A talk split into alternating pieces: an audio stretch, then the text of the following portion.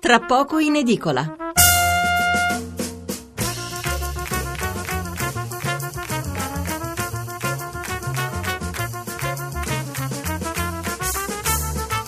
Buonasera da Stefano Mensurati e benvenuti all'ascolto di Tra poco in edicola, la rassegna stampa notturna di Radio 1. 800 05 05 78 il numero verde per intervenire in diretta, 335 699 29 49 il numero per inviare i vostri sms.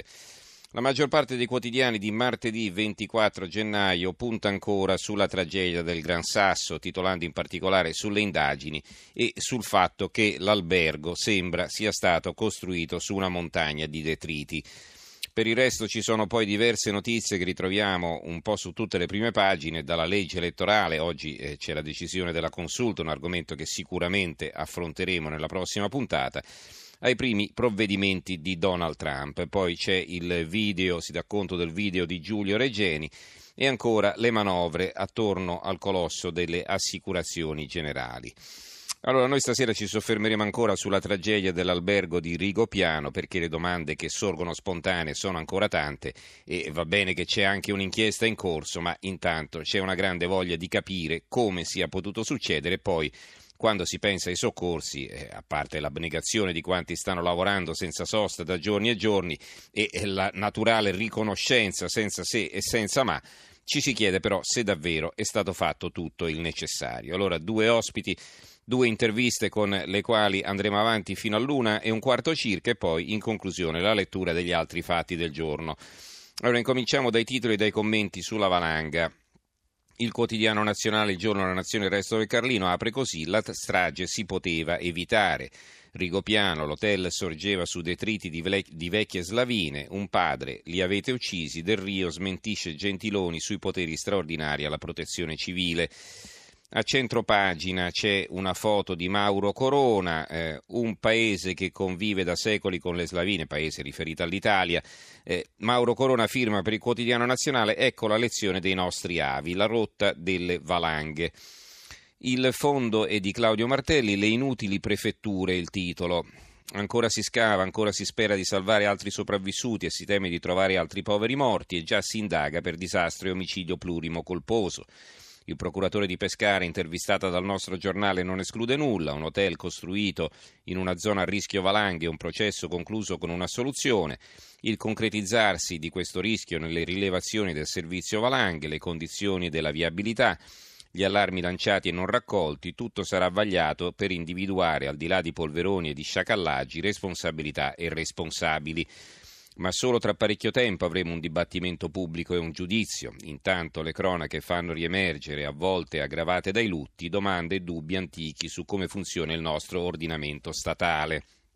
Sebbene la Costituzione neppure li nominassi, i prefetti rimasero nel nostro ordinamento, rappresentano il governo e coordinano gli uffici periferici dello Stato. Poi il pezzo prosegue all'interno, però capite bene dal titolo le, le inutili prefetture dove poi andrà a parare il pezzo di, appunto di Claudio Martelli. Il sole 24 ore sotto la testata a questo titolo, Rigopiano si scava ancora, spese antisisma, apertura dall'Unione Europea, riunione da Del Rio, rientra l'allarme, l'allarme dighe. Il messaggero, l'albergo costruito sui detriti, questa è la loro apertura. Il giornale a centropagina, il gigante la bambina, la bella favola degli alpini, mentre continuano le ricerche, si vede qui la foto di un alpino con a cavalcioni, lui sugli sci e con a cavalcioni una bambina, la piccola Rachele. E, eh, l'avvenire a centropagina, Ricopiano si scava ancora, hotel costruito sui detriti, più poteri alla protezione civile, danni e un'altra vittima al sud. Gli allarmi fanno chiudere le scuole, responsabilità dei sindaci non è che la colpa è dei sindaci che chiudono le scuole, la responsabilità è naturalmente nel prendere decisioni di questo tipo. Il fatto quotidiano Enel lascia senza luce terremotati e il conto lo paghiamo pure noi, sotto la neve, blackout in Abruzzo, sopra la diga di Campotosto, l'incubo dopo le valanghe. Libero invece all'argomento dedica il corsivo di taglio basso di Filippo Facci, leggiamolo, il titolo è Nevica governo ladro.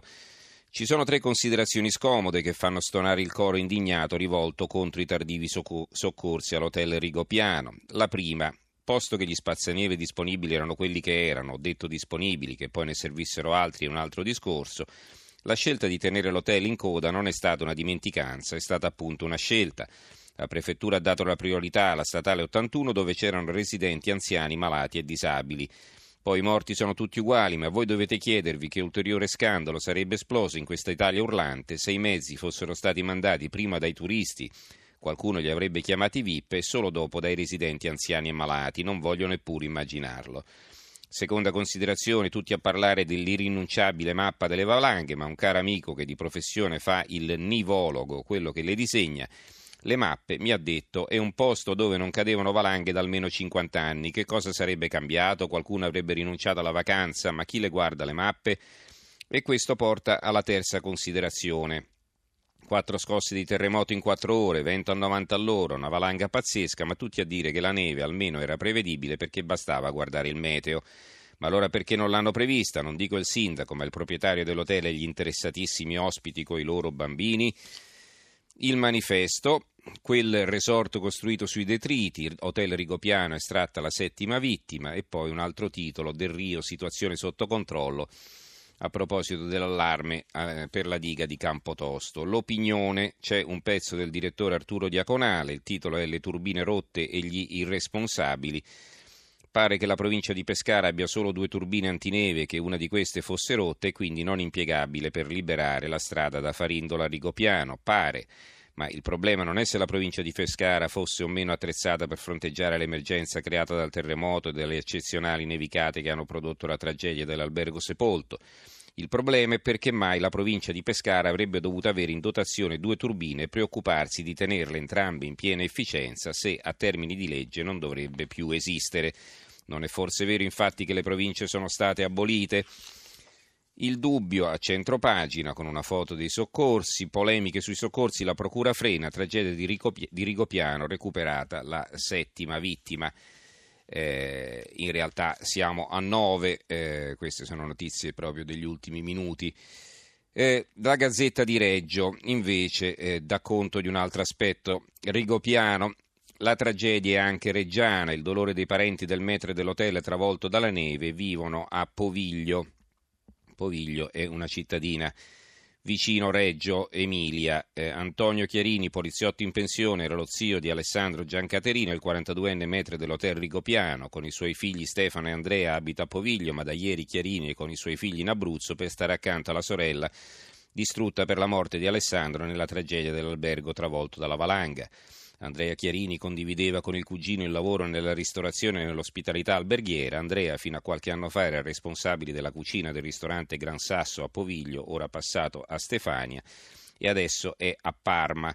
Il funerale di Giancaterino si terrà oggi alle 11 a Farindola. Gazzetta di Parma, cibo e speranza per i terremotati, partiti tir carichi di alimenti comprati con la raccolta fondi dei nostri lettori, aiuti anche dalle aziende parmensi un percorso difficile tra neve e macerie, quindi vedete gli aiuti arrivano un po' da tutta Italia. Il mattino di Napoli, l'apertura il resort costruito sui detriti, la procura strutture inadeguate, rischio valanghi ignorato da quattro giorni, la rabbia del padre di Stefano, lo hanno ucciso i troppi ritardi. Questa è un'intervista. E poi il commento invece di Antonio Galdo, il titolo è Il paese dei vasi non comunicanti, Scrive Galdo, la catena degli errori è lunga, molto lunga, mettendoli in fila uno dopo l'altro i vari organismi chiamati in causa dal primo all'ultimo allarme partiti dall'albergo di Rigopiano, si entra nel labirinto di Cnosso dell'Italia burocratica in versione corporativa, di un paese dove la macchina dello Stato, quando si muove dentro e fuori l'ordinaria amministrazione, lo fa sempre in ordine sparso, ciascuno rinchiuso nel suo compartimento di competenze, senza un briciolo di coordinamento, di regia, di limpidezza nei ruoli e nelle responsabilità. La Gazzetta del Mezzogiorno, hotel Rigopiano, costruiti sui detriti di vecchie frane, trovata la settima vittima, si scava ancora. Ripeto, questi sono giornali che hanno chiuso ehm, più di un'ora fa e quindi non sono aggiornati e c'è la foto dei soccorritori con in bracci tre cuccioli ritrovati vivi sotto le macerie, tre cuccioli di cane. Eh, il tempo, i segreti dell'hotel, ecco perizie, veleni e intercettazioni, gli atti dell'inchiesta sull'albergo acquisiti ora dai PM, le telefonate ci hanno manipolato, abbiamo fatto tutto, gli abbiamo du- dato pure il C puntini puntini. Giallo su un altro spazzaneve si vede un video in un video fuori dal resort prima della valanga. Il Corriere di Rieti a ogni evento sopra il quarto grado verifiche sulle grandi dighe. Titti Postiglione fa il punto della situazione nel centro Italia. Al 24 agosto 49.000 scosse.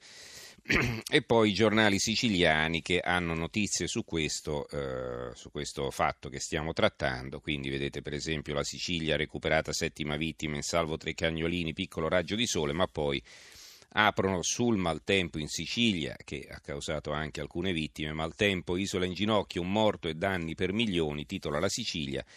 Il giornale di Sicilia, il maltempo uccide in Sicilia, gravi conseguenze anche per l'agricoltura, le aziende in ginocchio chiedono lo stato di calamità. Giovanni Mazzara, pensionato di Campofranco, travolto dalla piena di un torrente nei pressi di Castronovo. Salvi i tre che erano con lui, frane ingenti danni in tutta l'isola, molte scuole chiuse, a Modica stop all'acqua potabile.